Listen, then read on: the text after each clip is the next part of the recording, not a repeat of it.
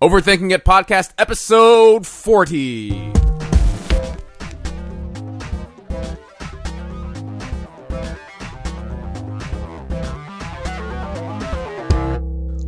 Hello, listeners. Welcome to the podcast. I am your host, Mark Lee. This is the Overthinking It podcast, the podcast of the website that subjects the popular culture to a level of scrutiny it probably doesn't deserve.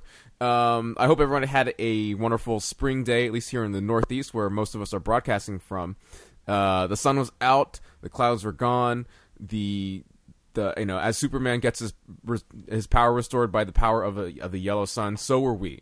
So Well, so uh, were you. is that was that not the case in Oh. in Boston? Our two oh. Beantown boys, Pete Fenzel and John Parrish, are also on the on the podcast. How you guys doing? Oh, pretty great, pretty great. Doing lovely. Yeah. Wait, so it wasn't all flowers and and, and springtime and, and birds? No, it was it was that. We It totally just, we was. just hate sunlight. Yeah. I spent the day detoxing from coffee because I'm trying to cut my coffee addiction. So I spent most of my day like in bed with a horrible headache, like kind of twitching, like like I was in Trainspotting or something. Oh. Um, and, and sleeping, deeply sleeping. But I'm I'm totally clean now, so that's good. Okay. Well, speaking of speaking of totally clean, uh, no, this is no segue for this really. What, what else can I say? But I wanted to just to kick off the overthinking it with uh, one of the big pieces of news item, which was the uh, the villainous Kim Jong Il and Dun North dun Korea dun. Oh, uh, up to trouble again, launching their satellite there or attempting to. They, they did a missile, a rocket test launch in defiance of the UN, the US, the UFC, the UCC. Uh, and every And other UCLA, yeah. uh, UCLA as well, uh, in defiance of every international institution that you could possibly imagine. They fired a big bad test rocket up, um, and North Korean propaganda.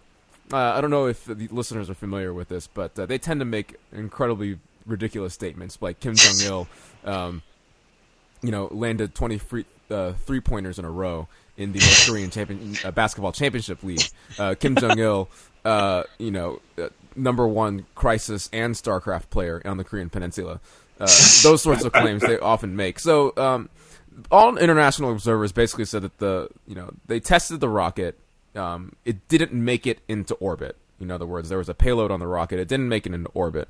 Um, so therefore, it was a failure, but it was still a test. Um, North Korean propaganda, however, said that you know the, the, the communication satellite is in orbit and is broadcasting successfully. So what I want to ask the overthinking it panel is, what do you think Kim Jong Il's North Korean space satellite would be broadcasting if it had actually made it up in the air successfully? And first in alphabetical order, again from Beantown, is Peter Fenzel. What do you think? I'm going to think that it's doing the. It's going to be broadcasting the 1985 Golden Globe Award winning miniseries North and South, starring Patrick Swayze and Kirstie Alley, uh, because you know that's really they really uh, Kim Jong Il is a huge fan of of classic DVD material. I believe he has the world's largest DVD collection, right? Um, That's what I hear, and you know, and uh, Yeah. he's also a fantastic actor himself. Oh, that's true. North Korean propaganda. although not even North Korean propaganda says that Kim Jong Il is a better actor than Patrick Swayze. So that would uh, th- that's probably why they're broadcasting it to, as a sort of beacon of hope to everybody else around the world that you know everybody can one day have a DVD collection as big as Kim Jong Il's. So North and South is that is that uh, based on what the American Civil War, or is it actually on the, about the the Korean Peninsula? Oh no, it's it stars uh, Kirstie Alley and it's and Patrick Swayze, and it's actually about Korea. No, it's about the American Civil War. it's not about it's not about Korea. It would be pretty funny if it were about Korea, and it would follow up the proud tradition of never casting people of the same ethnicity in Asian roles in uh, movie and television. Yeah, So- that doesn't bother me at all. oh, it doesn't. You're Not not, bothered all, by like no. the upcoming Dragon Ball movie with the white guy as Goku, or and, like by by doesn't bother me at all. I mean, like it kind of bothers me. Um, or like Avatar being played by a white kid. yeah, that's what I was thinking of as well too. yeah, yeah, Um, yeah. But uh, yeah. I, Well- I got to save my rage these days for other uh, for other things. Speaking of, of this is a, a bit of a segue. I don't know if uh, either of you guys heard about this, but there was a little bit of a minor web tizzy over a Yale a cappella group um, doing a, a a apparently a poorly executed parody of all the single ladies, the Beyonce song, um, called Christ. all the all the single Asians. Anybody hear Okay. about this? No, apparently I don't read about bullshit enough on the internet. You should you should Who knew? Who knew? you should you should keep it that way Okay, Um, and I should keep my language clean because we want to be a clean podcast. the family So I'm show, just- right? I'm going to say show. nonsense. Yeah. Um, let's move on to uh, Mr. John Parrish. Uh, John, what do you think the North Korean satellite is broadcasting now as we speak? Uh, well, I have inside information that it's broadcasting uh, the the great leader's uh, debut rap album, uh, Kim Jong Ilmatic, Ah, nice. which which has actually already s- received uh, five mics from uh, from the Pyongyang source, uh, as as well as as well as every other reputable rap magazine in uh, North Korea, uh, all of which are published by the the People's uh, Ministry of Hip Hop, uh, which is run by Kim Jong Il. I was going to say, is he threatening to use nuclear weapons at the Source Awards? Because that would pretty much be in line with how that stuff usually works. it's it's really an issue of escalation. Like as as soon as as soon as Exhibit and Juvenile started, and as soon as the East Coast West Coast thing broke out, I mean, it was only a matter of time before someone someone brought outlawed uh, outlawed weapons. Don't you- Yeah. don't you mean, don't mean, I don't know, north side, south side conflict? Ah. Are there any that- South Korean rappers who can challenge Kim Jong Il to a rap battle? Uh, if you believe North Korean propaganda, no. there are no rappers in the world that can that could challenge Kim Jong Il. Man, right. Uh, but a I, lot. I would I would submit that there are probably several. okay. I, I don't know. define them. Then Yes, you- oh yes, we. Oh, definitely. They're they're they're my people, you know. And if there's anything you know about, if there's anything you can extrapolate about South Koreans from knowing me, it's that we're very good at hip hop. and you all have rich Southern accents. Yes. and, I, I, I feel safe in extrapolating that. Yeah.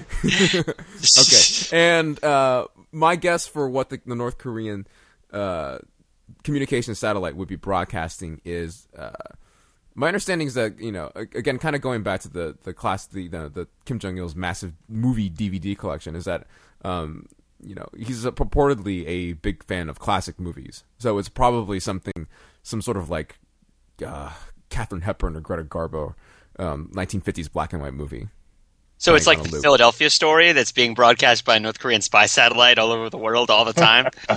Yeah, so I can I can believe that. I can believe so that. that the dear leader She's can so fire up sassy. his, She's in uh, trousers. She's wearing trousers, and she's a woman. How iconoclastic is that? And the purpose of this is that so when the dear leader is traveling to any one of the four countries in the world where he's allowed to travel, uh, you know, he can tune his satellite, Yep. uh, you know, Now, is the issue player. allowed?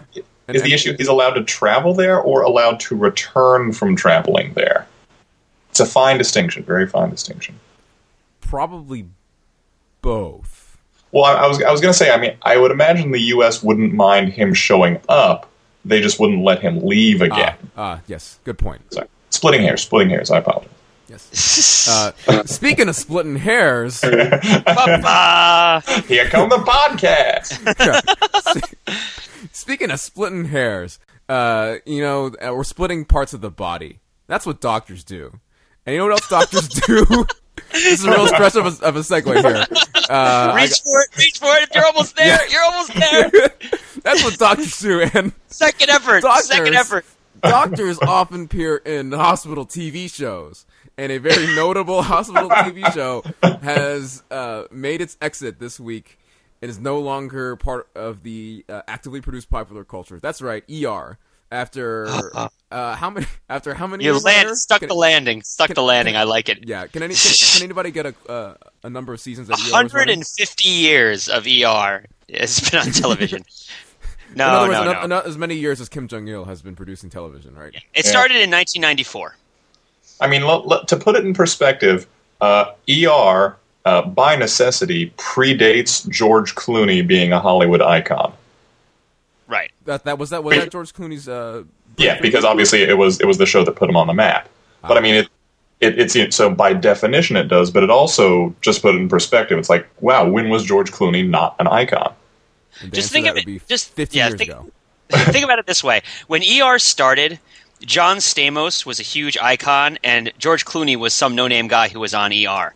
And when the show ended, George Clooney was a huge icon, and John Stamos was a nobody who was on ER. Uh, let the, let the circle be unbroken. exactly. So, so here's what I want to talk about in terms of ER. Uh, I, I, I don't know if I've ever actually seen an episode of this, um, Well, it's pretty. It's there's a hospital. they have people who are hurt and they Yeah. heal.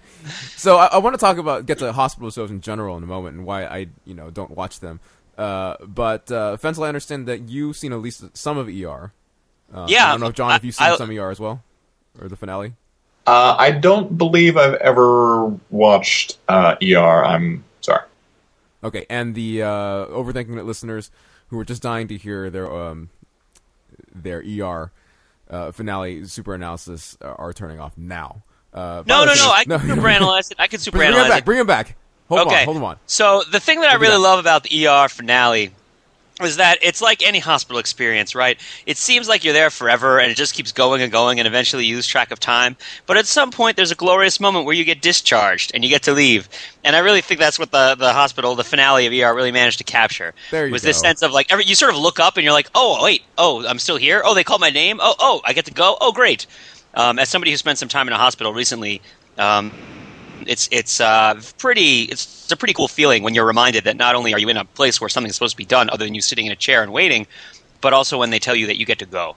So I feel like that, that's really if I were to say what the season finale of VR is about for me, it's about the pleasurable and satisfying experience of leaving a dysfunctional hospital where you've been for entirely too long. was, was the hospital was the hospital predict, pr- depicted in ER particularly dysfunctional? Or was Oh no, the hospital in ER is actually really good, um, especially relative to the hospitals in other places. I mean, it's what is it? Uh, Count, County General in Chicago is supposed to be where it is, I believe, right? Yeah. And uh, yeah, I mean, the ER doctors are all good at their jobs. Uh, I mean, it's uh, Michael Crichton inspired it, and all the people in Michael Crichton movies are really accomplished people scientifically and professionally. Like Jurassic Park isn't full of shitty paleontologists who are all like, "Oh man, I think dinosaurs evolved from monkeys," and it's like that's not accurate It's, at all. it's, it's got that kid that knows Unix. Yeah, I mean, oftentimes he has people who has a lot of irrelevant skills, and then because of their irrelevant skills, have like false conceptions about how the world works. Like in Sphere, I think one of them is like a champion uh, macrame artist. No, that's not true. But like they bring in some sort of cognitive science specialist and, and incapable of really comprehending the alien object. But yeah, characters in Michael Crichton inspired properties tend not to have a shortage of skill at, at what at least they do in their off time. So yeah, no, no, definitely differently from say Scrubs, where you get the sense that the doctors are kind of trying and screwing up a lot. Um, ER, the doctors are usually pretty good, and when they screw up, they take it very seriously. So at least I only watched the first like few seasons back when it was on after Seinfeld, um, back in the day of must see TV. When TV became optional, I pretty much stopped watching ER, along with the rest of America. But back when it was mandatory, whoo boy. Who boy. I do love ER does get one award for me though, which is best pre-show credit moment. Uh, because I love the moment in the opening credits to the first few seasons of ER, or a bunch of seasons of ER, where Eric LaSalle does fist pump.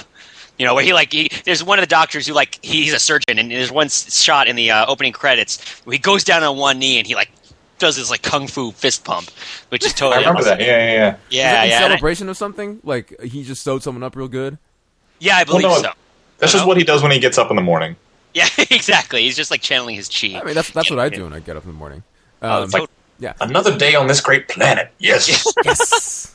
Um, great. So here's what I want to, what at least what I want to talk about with regards to ER is what because I don't watch. Not only do I not watch ER, I just don't watch hospital shows. Period. Uh, just name it: Grey's Anatomy, House, what have you. Um, to me, the thing that has always just puzzled me is that pretty much everyone I know has very negative associations with hospitals. It's a place you don't want to go. Maybe, sure, you know, the people we know that are doctors and nurses go to the, you know, if they like their job, they like going to the hospital. Um, but for the rest of us, you go to the hospital for bad things when someone you know is sick or when you are sick or ill or injured.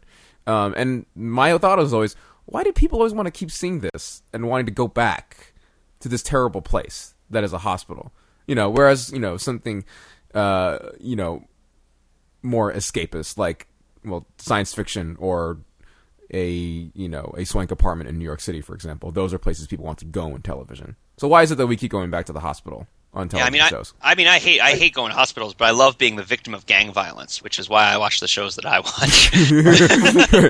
well, kind of along those lines, like prison shows, right? Why are prisons? Yeah. Why, why is what's the popular prison shows? But going back to the hospital thing, Well, if I had to guess, if I had to guess, I would say one of the reasons hospital shows are popular is um, because you know people people like drama, people like tension, and the setting of a hospital it's very easy to to script tension and drama. Just uh, a you know insert some some disease or emergency or crisis. Uh, B you know there's the there's the understood subtext in America of you know limited resources. So you know there's only so many nurses and doctors and crash carts and and stat whatever that is they call for to go around. Uh, and C, you know, there's you, you, get to throw in a little soap opera level dynamic between the various staff, and that can complicate things. And and really, the show almost writes itself. At least I would imagine. Having zero Hollywood scriptwriting experience, I I have to believe that this show is easy to write. Hmm. Yeah, I mean, from a sort of basic standpoint, it's got some great things that you want to have in any kind of mass entertainment. The stakes are always high. There's always life or death that's going on, right? The people involved. Um, I, this is something that is a pet peeve of mine, but has been proven over the centuries to being fairly effective in getting people to watch good stuff. Which is that these are people who are high status in society. They're like desirable people. They're professionally successful people when they fall, they fall from great heights. When they succeed, they succeed immensely, and people like to watch people who impress them. You know, mm. it's something heroic about it. Um, and then also, it's it lends itself very well to an episodic structure, right? Um, because the things in hospitals they tend to start and go for a certain period of time and then stop. Um, whereas a lot of other jobs, I mean, when you think about checking out, going through an ordeal, and then or checking in, going through an ordeal, and checking out, that's perfect for TV, right? Um, yeah yeah, yeah, totally. And I guess you could also say that's probably why there are a lot of hospital TV shows, but comparably fewer hospital movies.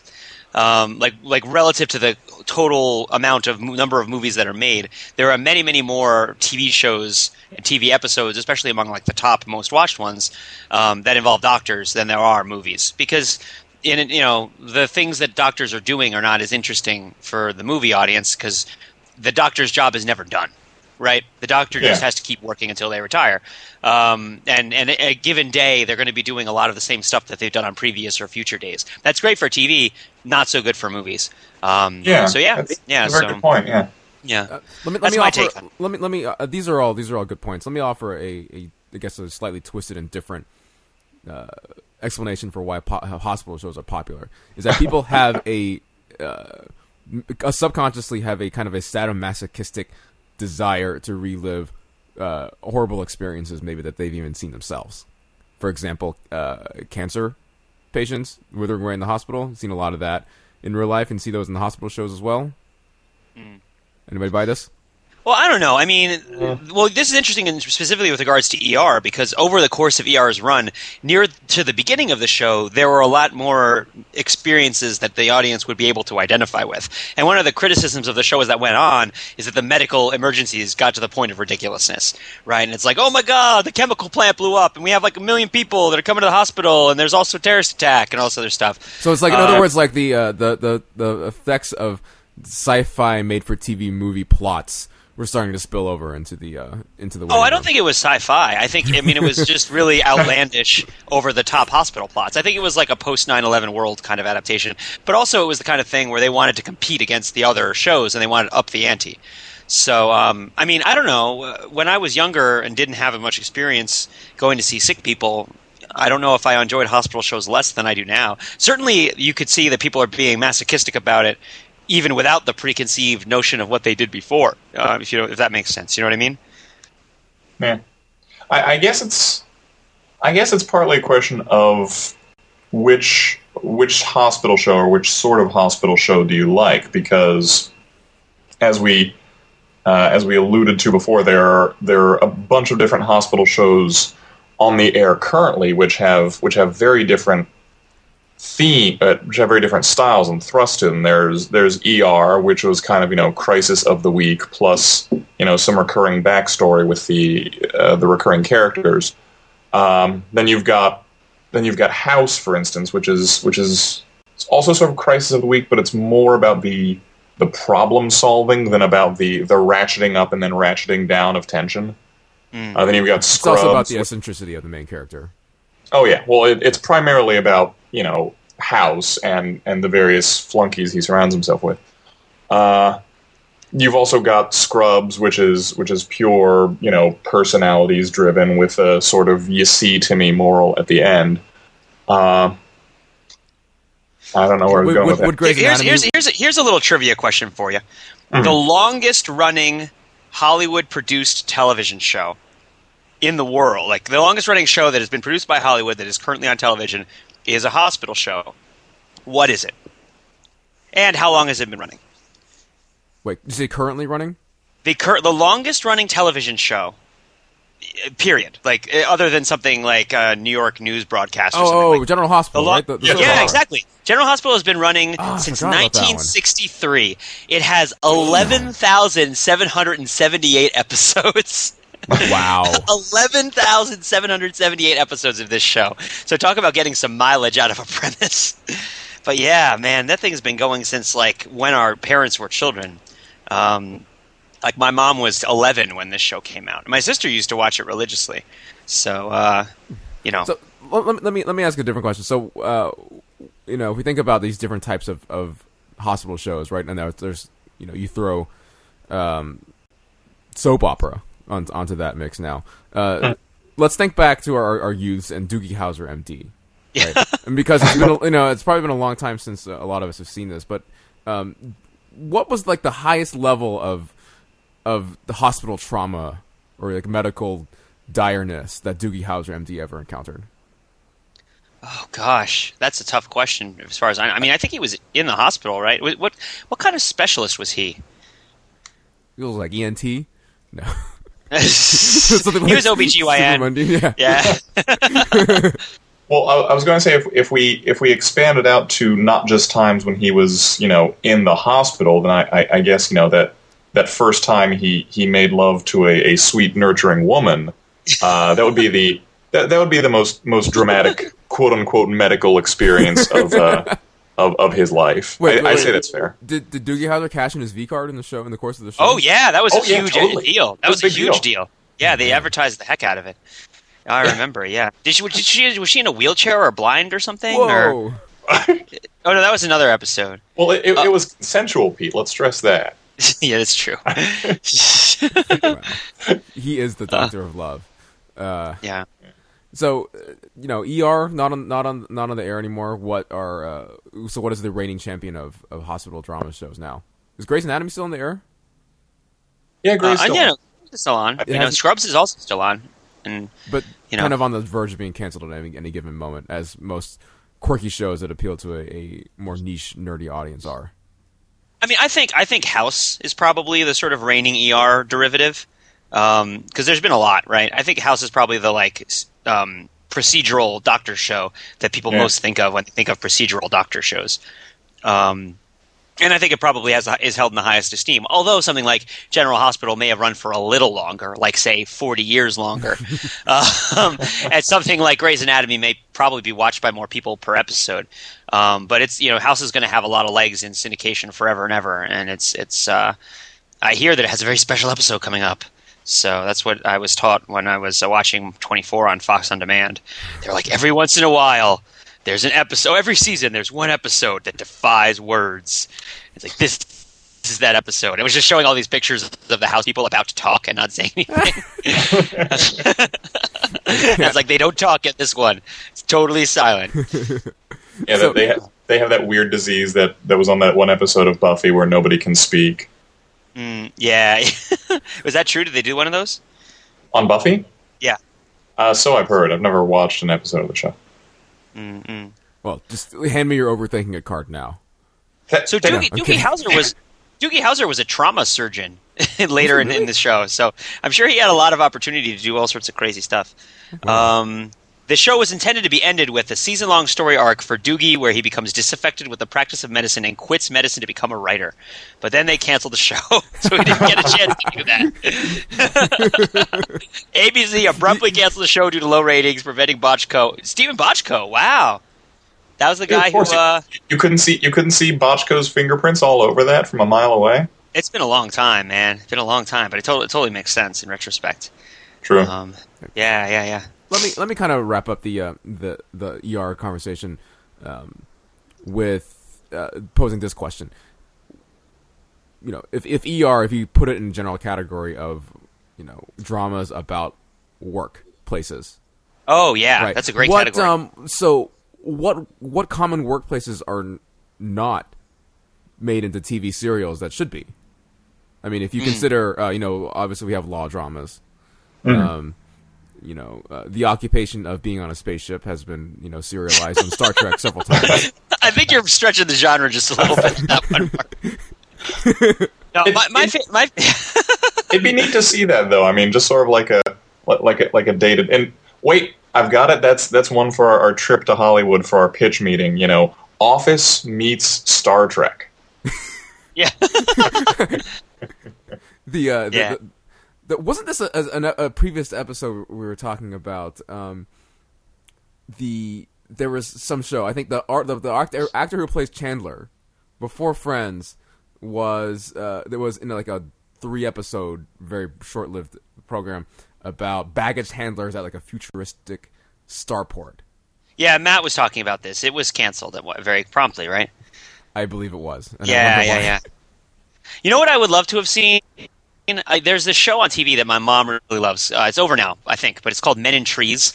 Um, and I watched that show once. It's a it's an Anne Heche show about basically older women trying to get with burly, outdoorsy, sensitive men in Alaska. Um, and I really was hoping that there would be more work in, in more parts of the show involving people actually in trees, like like tr- like tree surgeons or like people who are conducting forestry work, uh, stuff like that. Because I feel like that would be interesting. Um, The- the- people just like hanging out, like hanging out, because they they hitch themselves up to those harnesses and they go way up in the tree and they like do stuff with the tree to see if it's healthy and like they check it out and like I'd be that'd be awesome to watch, just like them talking as they're hanging hundreds of feet above the air. Maybe that would be more of a movie. That would have been more true to the title, "Men in Trees." When in Uh, yeah, reality, it it seems really more more about the women who are going after men who are occasionally in trees. Yeah, it was more about how like the yeah. A little too on the nose, really. Like, oh, okay, I get it, men In I'm from the snakes on a plane generation, man. What do you want from me? I like it when the title and the log line give you a really clear idea of what to expect. so yeah, we have a lot of lawyers, we have a lot of cops, we have a lot of doctors, a lot of that stuff on the show. There's a lot of shows about people in TV or in movies, um, and I don't know. It would be there's a fair number of shows about. Uh, that have been done over the years about sort of family people who either like run small businesses or something like that. I don't know. That would be cool. A show about somebody who like runs like a dry cleaner or like a, a hardware store. Um, there's probably been no no shortage of sitcoms that have used that as some sort of framing device. But like, I'd love to watch a show about like somebody sort of struggling in a mid-sized city to keep like their dry cleaner open. They could be Um, Korean too.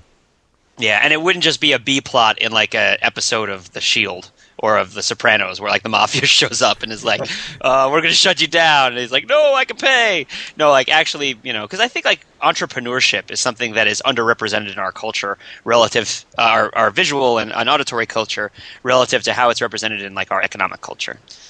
Um, with, there aren't as many of those anymore. I'm trying to think, and I should pull up IMDb and check. But has there has there been a a primetime broadcast TV or or mainstream cable channel uh, series set uh, set in the army or in the armed forces uh, since? I'm probably missing one. Since China Beach. When was Well, China there Beach? there was the there was the um, Generation Kill, but that was not really Right. uh, Yeah, and there was that's, Band that's, of Brothers, which was different. Yeah. That's HBO. But I'm I'm, Yeah. try- I'm I'm thinking just like a like a regular, you know, 48 minute, you know, NBC, CBS, or ABC, just because you had you had a bunch back in the day. You had Combat, you had Mash, Yeah. you had uh, you had a handful of those. Just and it, it seemed it seems like the sort of thing like we were talking about the the plot requirements of a of a hospital series. It seems like the sort of thing that could easily be handled. There'd be like a, a mission of the week. There's the recurring characters and their backstory. Uh, you know, it, oh, you it- know what there was? There was there was Jag, um, which was a, yeah no, which was like a lawyer show in in the Air Force, right? And it right? went on forever. Yeah, that was a prime Yeah. time. and, and and there's and there's NCIS in the, in the same vein. Yeah. Uh, but I, I, I was thinking more, you know, something something actually set, you know, set at the point of conflict. Mm, mm. I, I, I think we I think we might not see one of those for a while because you know the U.S. still being involved in at least a couple wars. It might still be a little fresh. Yeah, But maybe maybe in like five years, ten years, we might we might see more uh, exploring that vein. Like we'll Yeah. see, we'll see a Stifler is in a TV show about a bunch of guys in Iraq. You know, what, Yeah. what we really what we really need is uh, a Hogan's Hero for a new generation. You know, like something set in uh, Guantanamo Bay. You mean like Harold and Kumar go escape from Guantanamo Bay? Except, except, except there's a serialized TV show where the Oh, you mean a recurring whole prisoners. TV show of Harold and Kumar escape from Guantanamo Bay? Well, no, Did you hila- watch know. Harold and Kumar escape from Guantanamo Bay? I I haven't seen Uh, it actually, to be honest. I don't think I didn't either. I don't think anybody did. But that's not the point. uh, I, I'm, I'm pitching. I'm pitching this one as soon as this podcast is over. I'm taking this one to uh, to all my you know lucrative entertainment contact contacts. I mean, the, the closest thing there is probably 24, right? Um, Yeah. As a prime show that's about, but it's not about a foreign military, really. You know, it's about domestic Right. military. It's also not about uh, the, the regular armed forces, as it were. Well, that's true. You That's know, true. If anything, Jack Bauer is the definition of irregular in terms Yeah, of an very force. He true. is an, he is But an it's armed def- force into himself, and he's quite irregular. It's It's- definitely the yeah. Oh, uh, you go ahead, Pete. I was saying, well, it's the definitely the military drama of the war on terror is what 24 is or became. You know, it was like Yeah. that was how people were thinking about the role of military force in the world at the time that it was being made, and that was sort of the representation that came about. You don't, you don't see. I mean, so I don't think it's necessarily off the mark in terms of being part of that tradition. Although it isn't at all funny or like part of like slice of life. Although it is No. pretty. I mean, it is. Funny. I don't know how much of it is on purpose. But Uh, for uh, something more in that vein, uh, there's there's that CBS series, The Unit, which I believe is still on. oh, okay. Yeah, that that actually is you know explicitly military, not uh, not paramilitary or or law enforcement or extra governmental rogue agents, uh, whatever you want to call Jack. Uh, that is. we don't have time for that right now. sorry, sorry. Where's the bomb? Tell me where the bomb is.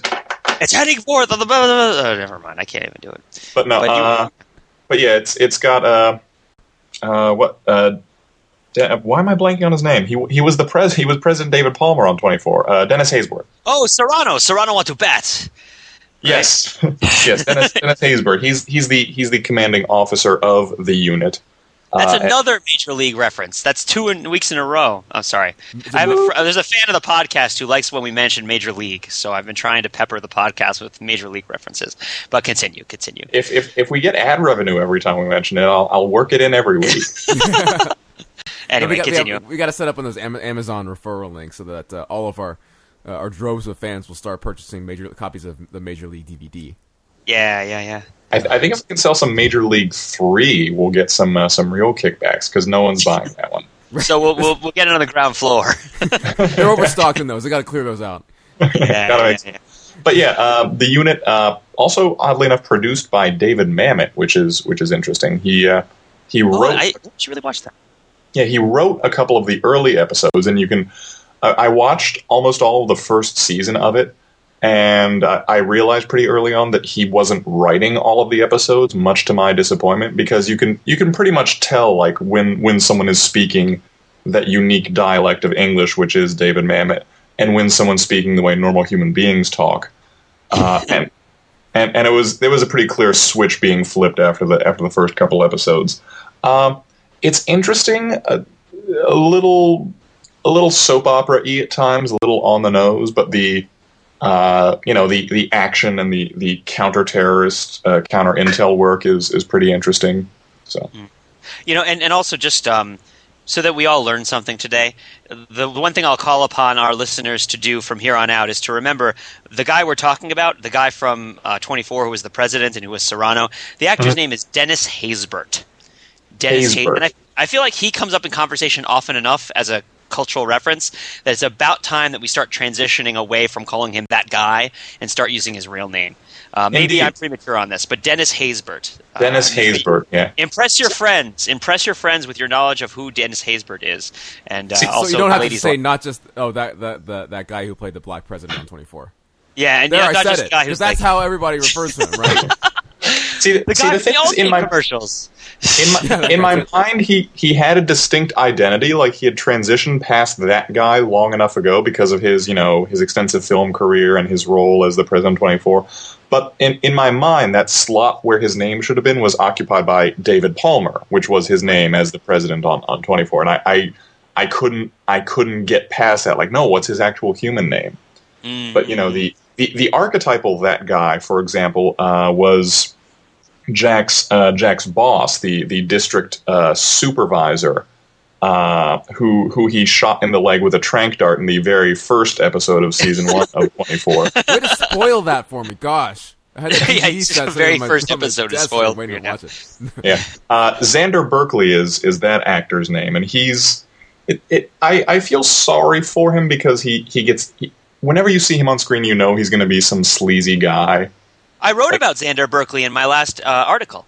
Uh, Really? I wrote, yeah, yeah. I wrote about him as a great example of metacasting because every time Xander Berkeley shows up on screen, you know that there's a pretty good chance he's going to betray somebody or be really sleazy or underhanded, right? Yes. And hi- his biggest role for me in that was when he played the uh, Secret Service agent in Air Force One.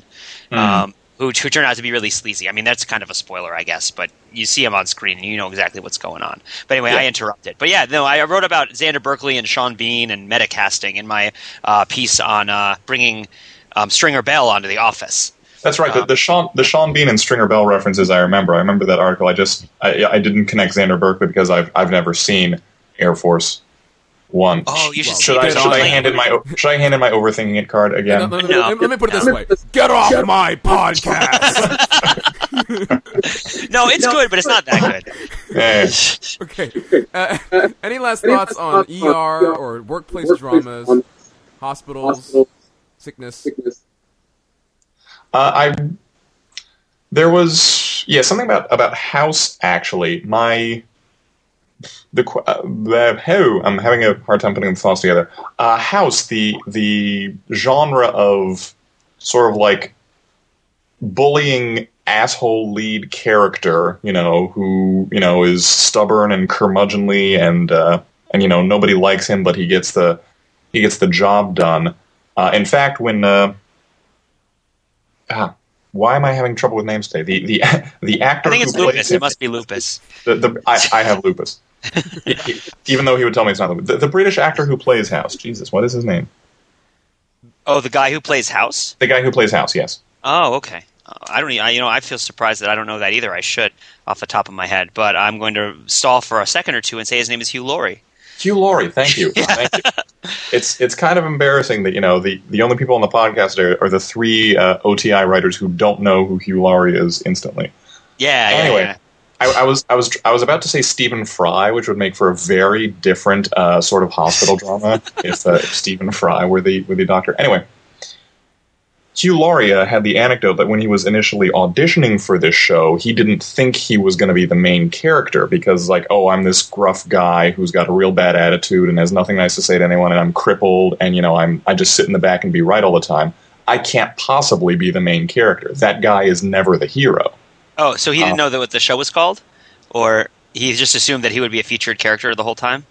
Uh, I I don't I don't know the rest of the details about Okay. it, but that's that's as I've heard. Yeah. I mean, he he, audi- he auditioned for it by tape, you know. He or he Oh. sent sent in a tape initially, and you know, did a reading in like a hotel bathroom or something, and then he got there and was like, "Oh, okay, I'm I'm what now?" Uh, Yeah, that's how pretty much how I've got to be a writer on overthinking it. You know, I, I, I videotape myself in, in my hotel bathroom. Um, Yeah. No, expect, expecting to be a curmudgeonly guy in a corner, and then they get back to me and say, "You're a blogger now." What? You're I've on the like, seen they never make I've a seen Korean guy a blogger. That's crazy. At Okay. least not in this country. So And- and- farewell, ER. Uh, I hardly knew thee, and uh, you are now you know replaced by some other hospital show, which I'm not going to watch. Indeed. maybe let me they, maybe how you bring feel about Chicago Hope back. yeah, Chicago Hope. That show was great. Was it a hospital show? Yeah, it was the. then I, it was set I'm up not- as then I the wouldn't have watched it. competitor I will not watch it even if you brought it back. ER. It was the. It was the Dante's Peak to ER's uh, uh, um, volcano. That, that's a metaphor, right Yeah. Chicago Hope was the one that was like was the one that was crazy. Like Chicago Hope was the one where they were having crazy illnesses and crazy things were happening, and like the doctors were much more creative, and like the plot lines were a little bit more diverse and out there. And ER was like the gritty, realistic one. And then Chicago Hope went off the air after six years. You know, it ran for a while, and then promptly thereafter, ER became crazy. So, uh, So- so- and it had one of my favorite actors, uh, Hector Elizondo.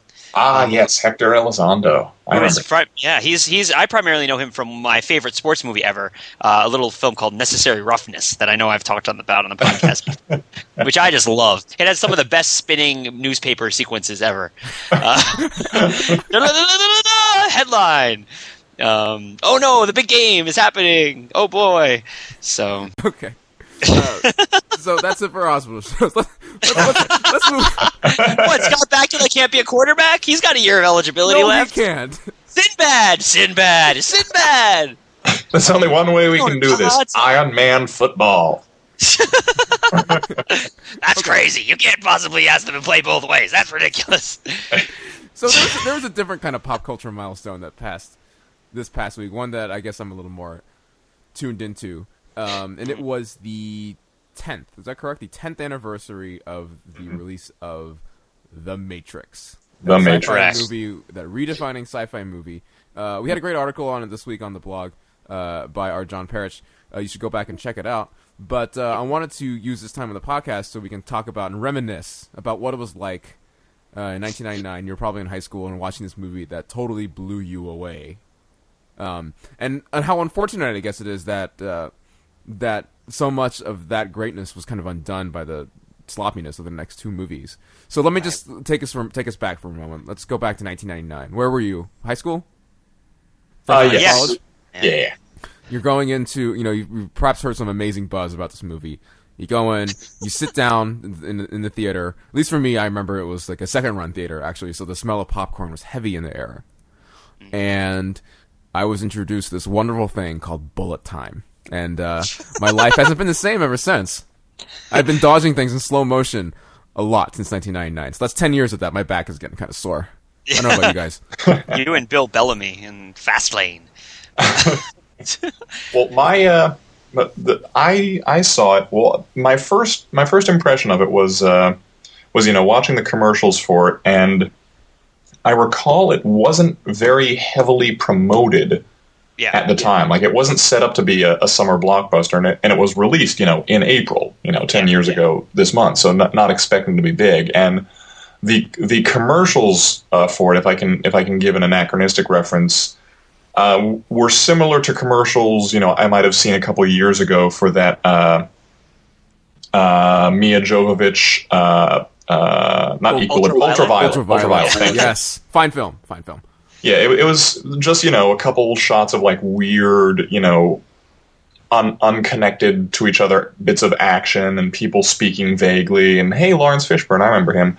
And you know that was the only impression I got.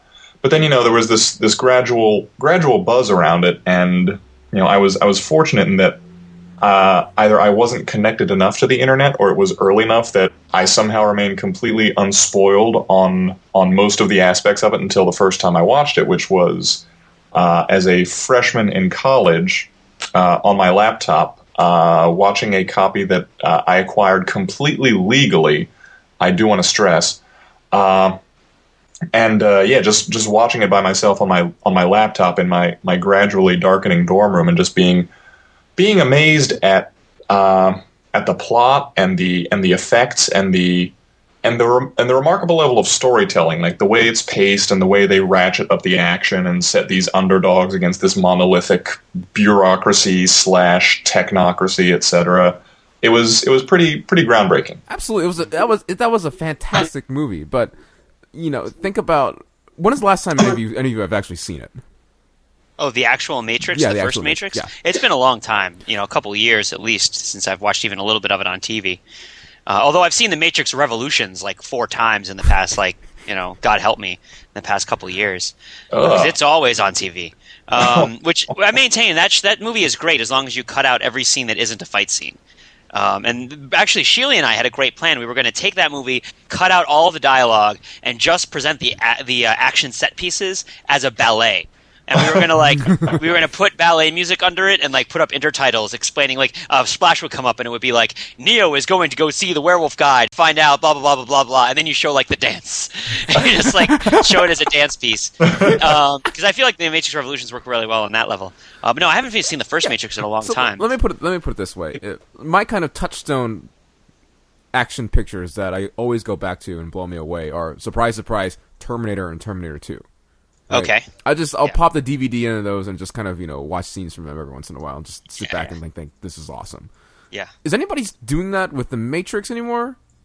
Did I it? mean, I don't know. Not the first. Well, the first, I don't think the first Matrix was really that good. I mean, it's good, but it's not like. And it's it was an important cultural event, and it had certain sort of groundbreaking storytelling elements. But I mean, it was such an institution in terms of how we related to each other talking about it. Right, it's Yeah. almost like Doctor Strangelove in that sense. Is that you don't sit at home and turn on scenes of Doctor Strangelove and are like, "This is a great scene. This is a great scene." But if you're sitting in a bar and you're talking about movies, um, that might come up. If it were to come up, you'd have a lot to talk about. What, Doctor Uh, Strangelove I mean- or The Matrix? I guess both. really. Yeah, yeah. I don't know. I mean, It- I don't know. My experience with the Matrix is a little bit different than the than yours, Mark. Where I didn't see it in the theater. Um, I watched it in Tim Brownell's basement, um, which was one of the last times that I got together with those friends of mine. To, it was the friends who were a year older than I was, and they were in college, and I was, I think, uh, near the end of high, graduating from high school or something like that. That summer after I graduated from high school, and um, the my main idea thing that I thought was really awesome about the Matrix was the music. Right, I thought the music in the Matrix was awesome. Uh, that sort of Yeah. that sort of rough, soundtrack. hard techno sound and like the style of it, right? And that's what I remember about The Matrix that was really culturally impacting, much more so than it as a piece of science fiction. And maybe it's because I'm a sci-fi junkie or have been, and especially was at that point in my life, who had stayed up late at night watching all manner of stuff. I didn't find the plot particularly innovative. Um, because I'd seen stuff like it before, starring Billy Dee Williams from like the early '80s or something like that, you know, like, which was terrible. But like, you know, it had it had 90 seconds of nudity in it or something. Oh, you're not Uh, referring a- to The not Empire Strikes Back. Well, no, I'm not referring to the Empire Strikes Back. That is a Billy Dee movie from the early '80s. Would in fact be Empire Strikes Back. No, I think the movie that I'm actually talking about, if you'll give me just a second to bring it up, I'm bringing it up on the computer. Um, it was a movie that I watched. It was about a bunch of guys who were in cryostasis um, while they were traveling um, uh, over in space. And while they were in cryostasis, they were hooked up to experience machines um, that were allowing them to live in their fantasy worlds. Um, and it had Tracy Scoggins, who uh, I think that's her name, who was in both Highlander the series and Babylon 5 of the fifth season, or the season of crap. Um, I think it was called Alien Intruder. That's right. It was from 1993, and basically, this this alien intelligence, who is this sexy woman, starts invading the experience machine and like seducing these men in their dreams, and they and they get up and they start fighting each other over the spaceship. So, um, you know, and I did get her name right, and uh, it was Tracy Scoggins. So, like, I'd seen a bunch of movies that involved people in simulated, either idyllic or pseudo idyllic worlds that turned out to be less than what was imagined. By the way, Alien Intruder has an IMDb rating of 3.1 out of 10, so you know it's quality. It's it's better Um, than thousands of movies, other movies on IMDb. That's very true. It only has 274 votes. Um, but at any rate, like I didn't Is find anyone- the sci-fi, I didn't find the philosophy of it particularly interesting. But I did love the music and I did love the style, and I think that's why it crossed over into the mainstream, and especially why it wasn't popular in the. It was made some money, but it wasn't as popular in the movie theater as it was afterwards. That was really when it caught on, I think, and and why it was a while until the sequels came out. This was also right around the time that, that DVD started taking over as a as a home viewing format. If you Yes. recall, that it was, was like around yeah. the nine- DVD to have. yeah 1999 to 2000, and this yeah this this was this was an essential yeah like you said an essential DVD. I Uh, mean, that's something. There's something metacultural about that too, right? oh yeah, that yeah, about how like yeah, we're hooking into this new electronic reality, right? We're we're hooked up into this Oh. high tech movies that we can watch in high quality now. You know, the machines are getting better and better, and here's the Matrix, which is guilty of glorifying the world that it criminalizes. This world of electronically created bliss.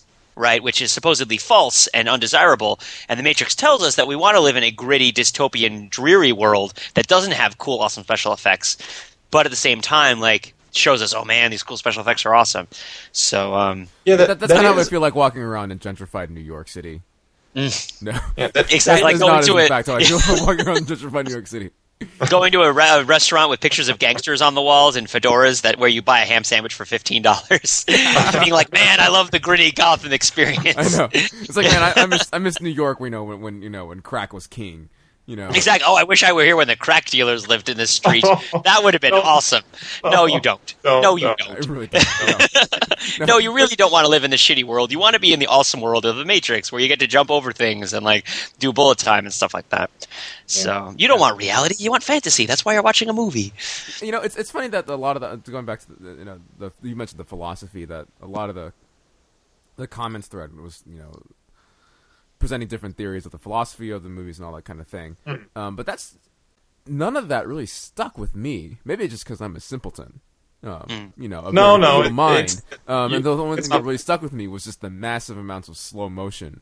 Um, and I guess you know, my sense at least is that that movie was was was, if not groundbreaking, then trendsetting in that regard. And that's Oh, what yeah. really stick. That's what really sticks sticks out to the Matrix in my mind still these days. Well, I mean, I mean, it don't- really, it really did create the the renaissance of of wire work uh, and this and that sort of Hong Kong style of of of wuxia influenced uh, uh, martial arts action, which you know has has since taken over and been kind of run into the ground. Uh, but uh, but yeah, I mean, it was it was the it was the Wachowski brothers' conscious choice to recruit uh, Yuen Wo Ping, uh, who wasn't very well known in the West at that point, as the action choreographer, because that was the sort of vision they, they wanted to create, and and that was you know revolutionary to a Western audience.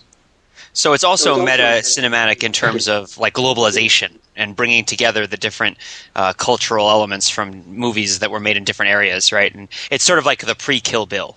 In- Um, Indeed, yeah. although I, I'd, I'd go one further and say that that also very typical of metaculturalization. The the American version is is very glossy and, and not quite as not quite as tasty. That's true. That's true. There's less there's less art and composition of the fight scenes, especially in the first movie. American Chinese food is different from Chinese Chinese food, as as Yeah. has been said. Like if you ever watch Jet Li movies that are made for American audiences versus Jet Li movies that are made for Chinese audiences, I hate how in the American ones they always zoom in and cut really tight on the fight sequences, so you never actually Mm-hmm. yeah. see what's going on. Whereas in the Chinese ones, they, they spread it out and he's like dancing on people's heads and it's really awesome, and you Yeah. can see the sort of grace and movement of it. Um, you know, it's whole Steven Seagal Yeah. stra- style of martial arts where like you focus on the guy's face and you hear a breaking sound and he sort of grunts, and then the martial arts is over and you didn't get to see any Yeah. They do the same thing with Kim Jong Il's martial arts movies, and you know the translation to the They American do. movies compared to the We North never get Korean to movies. We never get to see him unleash those awesome moves. No, we don't. Yeah. Although it, it is a far cry from the Dolomite style of shooting these things, which is like, you know, the stop motion where the guy goes to kick a guy and then you hear smack and then the camera cuts to a different angle and the guy falls over. So, that was a, Uh, Speaking of speaking of uh, Jet Li, though, uh, uh, Pete, your your comment from earlier about uh, cutting a movie together or cutting a version of the Matrix that was only the fight scenes uh, prompted me to, to go to my, my DVD shelf and, and double check something. And uh, the the Jet Li film Black Mask, which was pre his his fame in the U.S. and was was Hong Kong produced and is is very typical of the style and is is Yuen Wo Ping choreographed. Uh, I got that on DVD a couple of years ago, and uh, one of the special features on it uh, is literally just a, a section you can go to that will literally just play every fight scene. It will it oh, will completely skip any plot elements. It's, it just like has Nice. has them in a row, and you can just menu down one after the other, and just and just watch you know this this ninety minute movie in about thirty minutes. oh, wow, that's great. That sounds really It awesome. is. They It really do more is. I wish more movies did that. Mm-mm. Now, is Black Mask? I'm looking at the, the Wikipedia page for it right now, and I'm seeing the movie. The poster is a very iconic picture of Jet Li, where he's doing that thing where he's straddling a hallway and he's kicking Yes. both sides of the hallway. yes. Is this the movie that sort of introduced that trope? Because I think he does that in a bunch of other movies too, or at least that image for me is very associated with him. I think technically Timecop introduced that trope. you mean with with his, with uh, Jean Claude Van Damme? I think that's Bloodsport, right? When he's doing the splits and he's uh, warming up on top of the building. Um, when he's doing, Yeah, yeah, you know, yeah. technically you're right. Yeah, it is. It is. It is Bloodsport. I, I, I apologize, Monsieur Van Damme. So it's okay. In Timecop, he's in the kitchen in his underpants, and he jumps on top and he does the splits while the guys are shooting at him. Yeah. Um, But in, in Bloodsport, he's mourning the loss of his friend and he's preparing for battle. So while doing the splits. yeah, exactly. while, while stretching out his groinal area. You know what I want to talk? um, Going back to the Matrix, what I want to talk about a little bit is bullet time. Okay. Yes. Specifically because now bullet time. Correct me if I'm wrong. Did it really exist before the Matrix, or was that essentially the introduction of that?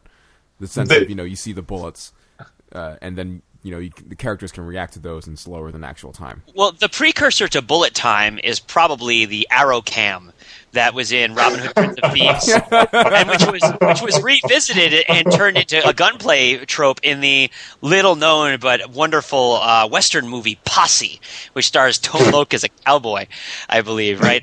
Um, where they follow the bullets that they shoot, right? Except from there, it was all POV. It was all like the point of view of the arrow or the bullet, and they had to slow it down necessarily because you would not it, you would not see anything if the camera were traveling as fast as an arrow or a bullet. So you have these sort of um, necessity is the mother of invention that creates um, the moment of anticipation when it's about to strike the person. Didn't they also do that a couple times in uh, the the Sam Raimi western, uh, The Quick and the Dead? Probably, I- probably, yeah. Yeah, I think I think there's at least one one or two times in, in the, the gunfights or the yeah the gunfight duels that take place there where you know it's you know intense hyper zoom from point of view of gun to point of view of target's forehead and then cut away. Right, right, right. Yeah. I have to But I admit, think- actually, the only reason I really wanted to to bring up bullet time because I wanted to talk about Max Payne. Oh, Oh, I thought the you movie wanted to video talk game? about The video I thought the you wanted video to talk games. about EyeVision. You wanted to talk about EyeVision in the 2001 Super Bowl, uh, where CBS did that thing where they took still photographs of, of plays and then spun it all the way around. Oh yeah, I remember that. But anyway, too, talk about. Max Payne. Uh, did you see that movie, or you I just never want to saw. talk I never the saw the movie, but um, but in, in terms of you know the game, clearly you know that's the, the- bullet time was a is a big feature of, of playing Max Payne, and, and obviously Yeah. it was it was taking a lot from the Matrix. Um, but when he thought about it, it like the mechanics of, of bullet time became kind of silly when you realized that what you were doing with the character was that um, you were shooting sideways, and that's kind of what you do in bullet time Yeah. things. But in reality, when you look at it in real time, and this this did happen occasionally in the game, is it was basically the guy was just like jumping and flopping to the ground, just bump bump, flopping to the ground. And the reason why you get to see this is because in, in other when you get later in the, enough in the game, other enemies start shoot dodging you. The idea is that if you're in bullet time and shoot dodging, you know you're kind of shoot dodging past each other Yeah. and that looks totally awesome. Except when you're not in bullet time and they just flop to the ground and shooting at you. It's like, why are they doing that? That doesn't Now, work. I would like to briefly refer people to my uh, entry from a while ago called Jack Slate and Shadow Rule the Box Office, where I talk about the history of bullet time in the context of the uh, the Max Payne movie, right? And I talk Right, right, about right. Dead to Rights, where there was a dog, which is another bullet time property. And I talk about the John Woo video game Stranglehold. Um, where they, Right. they do like sort of Tony Hawk bullet time action sequences where you get style points. Um, so yeah, if you want to read a little bit about that stuff, there's an old entry about that.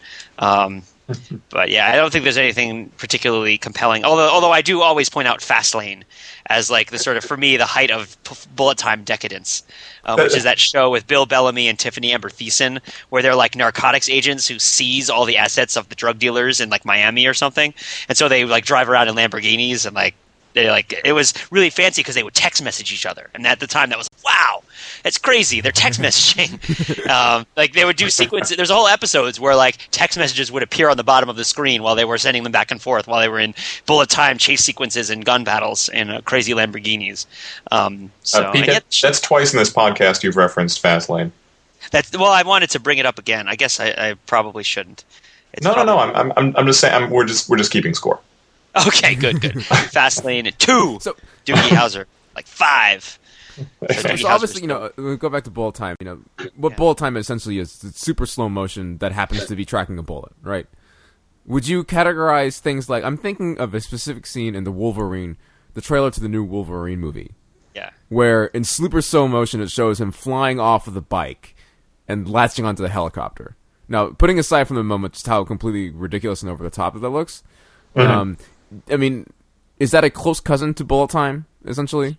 Well, here's what I'd say. I'd say it's it's wrong to say that bullet time tracks bullets because historically bullet time tracks people who are shooting or being shot by bullets. And I would also say that one of the characteristics of bullet time is not only does it go into slow motion, but you get ro- a lot of rotating crane style shots. Um, and the reason that you don't have a lot of those kinds of shots prior to the Matrix is that you have uh, computer imagery makes them a lot easier because it's Right, it's really hard to do a rotating slow motion crane shot of somebody falling down with an actual camera. So it's better to do it as a composite of a lot of different angles, and you have to have a lot of technology involved. So I would say any shot where you go into slow motion and do a rotating crane shot or a rotating crane style shot around somebody could qualify qualify as bullet time. I think, especially if you're slowing down an event that's normally too fast to see. Um, but you mean if he's just jumping and the camera's moving and it goes into slow motion and he like digs his claw in and stuff? Is that bullet time?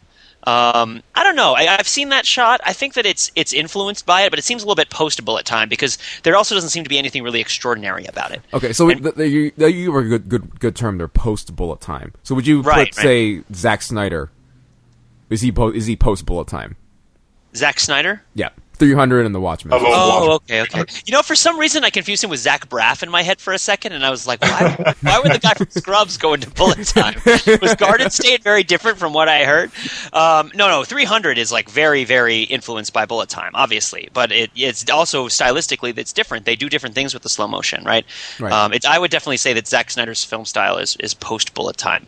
Um, this sort of style, and also you lose this sort of chic um, like hyper tech feel to it, um, and it almost becomes more of a like he combines elements of sort of sports, right?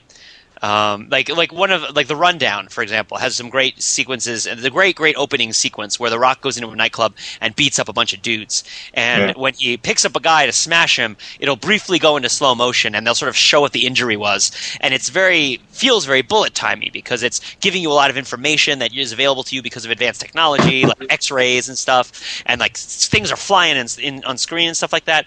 But we also recognize that he's doing it to football players and football players often hit each other in slow motion, right? So um, I think that like there's something that's Matrix about 300, but there's also something that's very NFL films about 300, um, where it's like warriors in slow motion and it's very proud of itself. I don't know. What yeah. do you think, John? Um, I hmm. well, I mean the the the term bullet time itself seems to have. I mean, it, it seems to specifically mean if, if it specifically means anything, I always thought it meant like you know the the practice of you know setting up this this series of still cameras around what's being shot, like you know in 360 degree or near to 360. Obviously, can't do it really, or the cameras would be shooting each other. And you know, shooting the same scene from multiple angles and then composing those together, which I think is. It's been a while since I watched the special features on the Matrix, but is is similar to what they did for the bullet time shots, like for you know that that iconic shot of Trinity hovering in the air right before she kicks a guy and like totally kills him uh, early on. Um, I think that's how they did. You know, they put her in front of a yeah. green screen, surrounded her with like 30 cameras on one side, and you know, shot it from a bunch of different angles. 30 cameras on the other side, move the green screen, and then you know, loop those all together. Uh, and you don't see that as much anymore because obviously anyone doing that would would only be deriving from the Matrix. So I guess it's a question. I, I, guess what really is bullet time aside from the specific cinema, cinematographical techniques used to capture a particular scene? Like, well, like what if it's if it's not just lining up cameras in a circle and overlaying still images together? What is bullet time other than just slow mo? Is the question. I, I think that the, what it says is that it's uh, to compare it to the Matrix. Also, it's that we live in in multiple realities and bullet time is an alternative reality. It's an alternative dimension for experiencing the world, mm-hmm. right? And the idea that bullet time exists in parallel to our own time, and we can enter into the experience of things like bullets, which behave. It's almost like quantum mechanics, right? Where quantum mm-hmm. physics, where very small particles behave in a very different way observationally than larger particles or larger masses.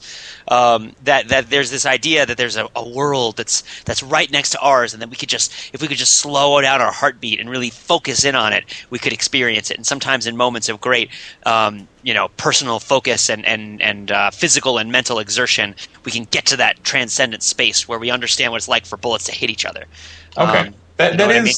that that's a that's a good way to lay it out, and and that that in my mind distinguishes it from you know slow mo as used stylistically, like say mm. in, in Desperado, Antonio Banderas and Salma Hayek walking away from an exploding building, versus yeah, yeah. slow mo that's used informationally, like you know Jet Li kicking the guy in the top of the head, and then like say X-ray shot of the inside of the guy's head, and like his spine slightly compressing as his skull gets fractured, etc. Yeah, which happens in, in Romeo Must Die, for instance.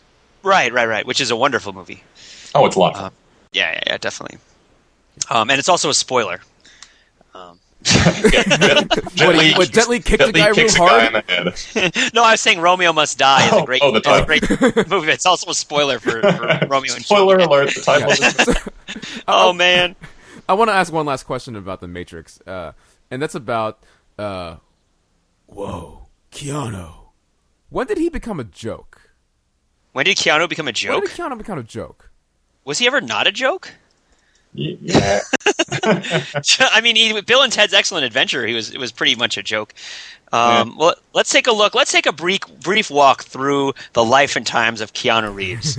All right, I'm pulling up his. ago reading a a profile, uh, reading like the back of People magazine or something. It was just like throwaway quotes by celebrities, and uh, this must have been like ninety five or ninety six or something. And and it it actually had you know. I think when all is said and done, I'll be remembered the most for uh, playing Bill, quote, Keanu Reeves, uh, was the guy who said that. And this was, of course, you know, years before The Matrix, so if only he'd known, Yeah. prophetically Oh, man. Well, he played Ted. Keanu Reeves played Ted, not Bill. Should, should, I, should I hand in my overthinking it card? Yet again, yes. No, no, I no, mean, no, that's, no, no. that's that's my third strike of the evening. Really, I haven't seen Air Force One. I've, I've never seen Buffy, and I, I got I, I forget which one is Bill and which is Ted. I uh, Well, okay, so Bill and Ted's Excellent Adventure was 1989, and Bill and Ted's Excellent Adventure was kind of capitalizing a little bit on the Wayne's World motif, right? Because I remember very specifically at the time, people were like, "Oh, this Bill and Ted thing—they're just ripping off Wayne's World." These like slackers who are uh, who are comedic and stuff like that. Point Break was in 19. Let's see, give me just a second. Ni- 1991, which was the same year that Bill and Ted's Bogus Journey came out. And Point Break is absolutely freaking ridiculous, right? And it's him and Fitzpatrick Swayze, and it's a movie that you can't really take seriously. I mean, the guy's name is John Johnny Utah, you know, like like, and he did all the Nixon masks and stuff like that. And then you know what? You know what I think it is? I think he really becomes a joke um, after his 1993 turn in, in uh, Much Ado About Nothing as Don John. Do you remember that? Um, because it, do you remember that Barely, he was? yes. Yeah, he, he played Don John the Bastard in the Kenneth Branagh version of Much Ado About Nothing, which is a wonderful movie, and he doesn't do a bad job. I mean, but it's it's like, wow, Keanu Reeves is in this movie, like really? um, and and it's like, man, that's really silly because it's Denzel Washington and Emma Thompson and all these other people. Robert Sean Leonard is in it, uh, who's from House, so that's bringing that full circle, and went to my Mhm. high school, which is also awesome. Um, but if you look at what he does, uh, most of the stuff after, most of the stuff before um, Much About Nothing, there's a combination of like TV movies that are pretty serious, and like I remember watching one on alcoholism with him and Andy Griffith, um, a bunch of stuff where he plays like a young rebel. Uh, not a lot of really self-aware ridiculousness, um, but then after that, you get like then you get Speed, right, which is in 1994, where I think he really hits his note, right? It's like Keanu Reeves establishes who he is for everybody. He's like in Speed, he is he is totally awesome and makes no apologies for who he is, right? But then after that, you go back and forth between movies like Johnny Mnemonic and Chain Reaction and the Matrix sequels, Constantine, you know, where and The Watcher you know where where like things are really kind of silly. Um, the replacements even where he he's not he's a person who exists in in a sense that you can't take him seriously because he's kind of stupid and he's not paying attention. And then other movies that are like either over the top in terms of being romantic comedies or, or otherwise um, like the lake house and stuff where still you can't take him seriously. All right i, I don't know. I guess you one, could sort I guess of for that one brief moment though in the Matrix. Yeah, I'm Um, basically saying like people. Keanu Reeves ascends as a sort of young actor, and then he becomes an adult, and then he tries to break through into sort of serious film, and people don't buy it, right? And so he basically then says, "Okay, I'll make an, the awesomest action movie ever." About two or three times, and they're like, "Awesome, that's great." And then every other movie he makes, he sort of rides off of this meta conception of what it means to have been this actor who played these stupid young guys and still has that element to his characterization, right? Like Keanu Reeves is kind of like a Seth Rogen kind of figure when you get right down to it, because Wow. there's something that's everymanish about him because he lacks an essential quality that we really like to see in a hero, um, which in this case is like general awareness of the world around you and or intelligence.